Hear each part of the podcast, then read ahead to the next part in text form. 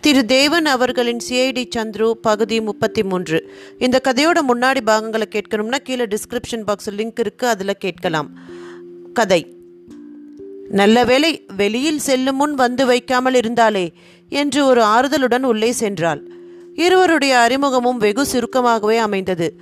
உங்களுக்கு ஒரு துணை இப்போது அவசியம் என்று சந்துரு திடமாக நம்புகிறார்.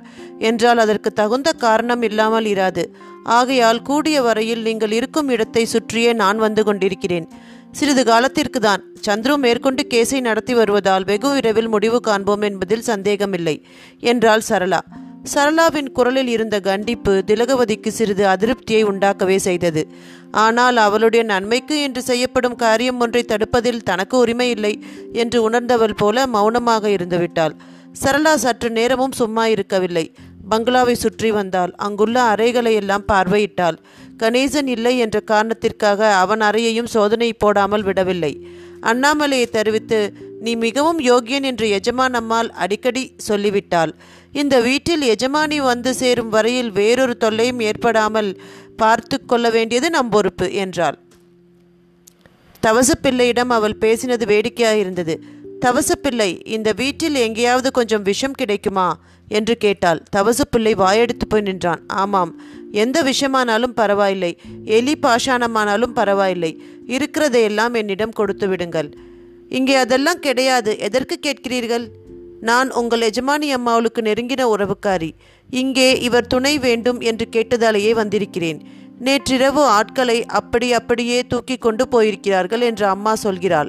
நான் வந்த பிறகு நான் விழித்து கொண்டிருக்கும் போது அப்படி நடக்காது. ஆனால் அதற்கு முன்னே விஷத்தை கொடுத்து மயக்கியே கொண்டு போய்விடலாம் அல்லவா? நான் இருக்கிற வரைக்கும் அப்படி நடக்காது அம்மா. ரொம்ப சந்தோஷம். உன்னுடைய வேலை காயமா இருப்பதற்கு நல்லதொரு காரணம் இருக்கிறது. எதற்கும் சமையலில் ஜாக்கிரதை. நம் எதிரிகள் நினைக்கும் வழிகளை நாமும் எதிர்பார்த்து முன்னெச்சரிக்கையாக பந்தோபஸ்து செய்து கொள்ளலாம் அல்லவா? தவசு பிள்ளை ஒரு மாதிரி சிரித்துவிட்டு போனான். அப்பால் போய் அண்ணாமலையிடம் இதேதடா வம்பா போச்சு. கத்தி வந்த வியாபாரமாக இருக்கிறது. சிஐடி காரனை விட இது மோசமாக இருக்கும் போல இருக்கிறதே என்று முணுமுணுத்தான். நமக்கென்ன வந்தது? சொன்னதை சொன்னபடி செய்துவிட்டு இருந்துக்கலாம் என்று உபதேசம் செய்து வைத்தான் அண்ணாமலை. மணி மெல்ல மெல்ல நகர்ந்தது. அஸ்தமனம் வரை ஒன்றும் விசேஷம் நடக்கவில்லை. திலகவதி பிற்பகலில் வெகுநேரம் தூங்கினாள். சரளாவுக்கு அது ஆச்சரியமாக இருந்தது. முதல் நாள் பூராவும் விழித்து அசதியாக இருக்கும் என்றாலும் திலகவதியிடம் காணப்பட்ட நிச்சிந்தை அவளை திகைக்க வைத்தது. செங்கல்வராய பிள்ளைக்கு என்ன ஆயிற்றோ என்ற கவலை சற்றேனும் இருப்பவளாக அவள் காண்பித்து கொள்ளவில்லை. செங்கல்வராய பிள்ளை அவளை சரியாக நடத்தாமல் மிகுந்த மன வருத்தங்களுக்கு ஆளாக்கிவிட்டதால் விச்சந்தியாக இருப்பதே நல்லது என்று நினைத்துவிட்டாலோ?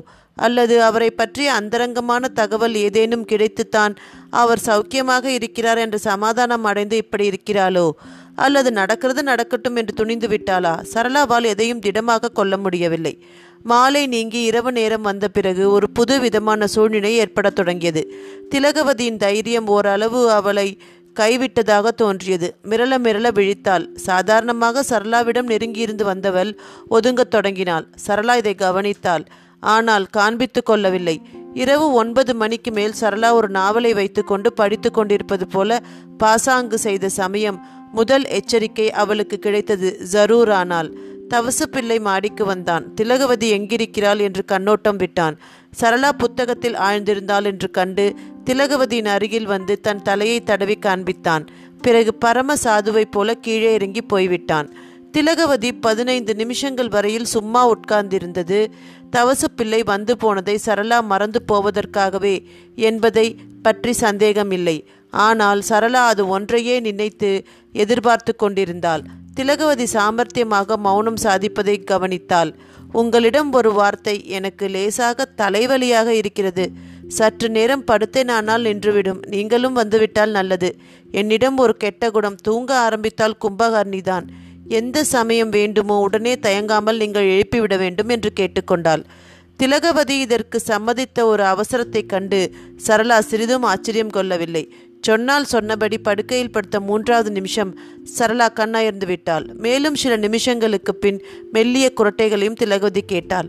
எதற்கும் இன்னும் கொஞ்ச நேரம் அவகாசம் கொடுத்து பார்த்து நிச்சயம் சரளா தூங்கிவிட்டாள் என்ற நிச்சயத்துடன் திலகவதி எழுந்து அறைக்கு வெளியே வந்தாள். பூனை போல அடிமேல் அடி வைத்து கீழே இறங்கி மதுரநாயகத்திற்கென்று கொடுக்கப்பட்டிருந்த அறைக்குள் வந்து விளக்கை போட்டாள். அங்கு யாரும் இல்லை. ஒரு கணம் தயங்கிவிட்டு வெளியே வந்தாள். அதற்கு அடுத்த அறைக்கு சென்று விளக்கை ஏற்றினாள். சோஃபா நாற்காலில் ஏற்றில் உட்கார்ந்திருந்த ஒரு ஆசாமி துள்ளி குதித்தான். திலகவதியை கண்டதும் அட நீதானா? உயிர் போய் உயிர் வந்தது. யாரோ? என்று கேட்டான் அவன். சும்மா இரு அப்பா. லகுவாய் சொல்லிவிடுகிறாய் ஒரு பெண் எனக்கு காவலுக்கு வந்திருக்கிறாள். அவள் தூங்கினால் தானே வரலாம். இல்லாவிட்டால் சந்துருவிடம் போய்விடும். நீங்க இங்கே வந்திருக்கும் சமாச்சாரம். சரி பேசிக்கொண்டிருக்க வேண்டாம் பணம் கொண்டு வந்திருக்கிறாயா? என்று அவசரமாக வினவினான் பஞ்சநதம். நெஞ்சில் ஈரம் இல்லாமல் பேசுகிறாயே அப்பா பணம் தரத்தான் போகிறேன் ஆனால் இதுவே கடைசி தடவை. இனிமேல் இங்கு ஒன்றும் கிடைக்காது. ஆயிரம் ரூபாய் கொண்டு வந்திருக்கிறேன் அதற்கு எவ்வளவோ கஷ்டப்பட்டேன். சும்மா புழுகாதே மூவாயிரம் கொண்டு வந்தாய் எனக்கு தகவல் கிடைத்தது ஏமாந்து போகிற ஆளில்லை நான் என்றான். திலகவதி சீறினாள். ஐயாயிரமே கிடைத்தது அதை உனக்கு கொடுத்து விட வேண்டுமா? நீ சம்பாதித்த பணமா?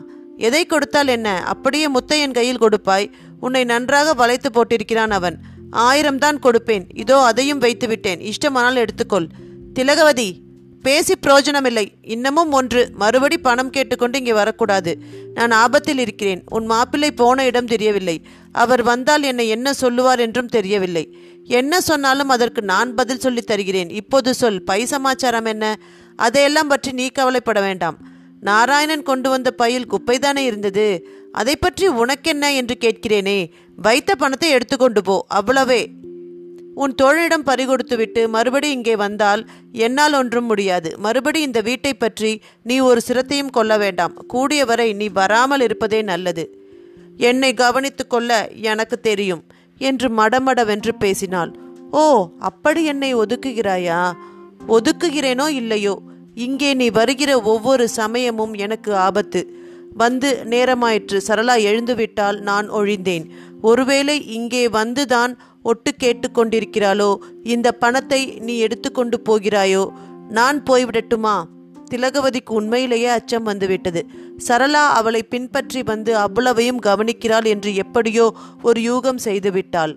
அவள் மட்டும் அப்போதே திரையை தள்ளிவிட்டு பார்த்திருந்தால் அது எத்தனை சரியான யூகம் என்பதையும் அறிந்திருப்பாள்.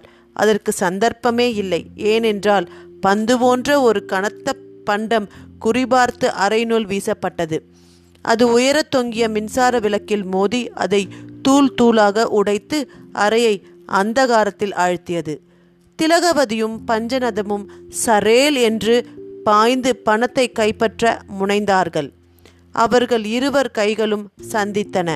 அவற்றிற்கிடையில் மூன்றாவது கை ஒன்று அந்த பணத்தை பற்றி கொண்டு தடதடவென்று அங்கிருந்து ஓடியது. சரளா மின்னல் போல் தனது ஒளிவிடத்திலிருந்து தாவினாள். வந்த வழியே திரும்பி தன் அறையை அடைந்து படுக்கையில் விழுந்து முன் போலவே போர்த்தி கொண்டு விட்டாள்.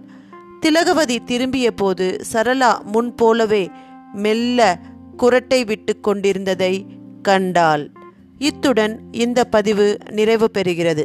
இந்த சுவாரஸ்யமான கதையின் அடுத்த பதிவோடு விரைவில் உங்களை சந்திக்கிறேன். நன்றி வணக்கம்.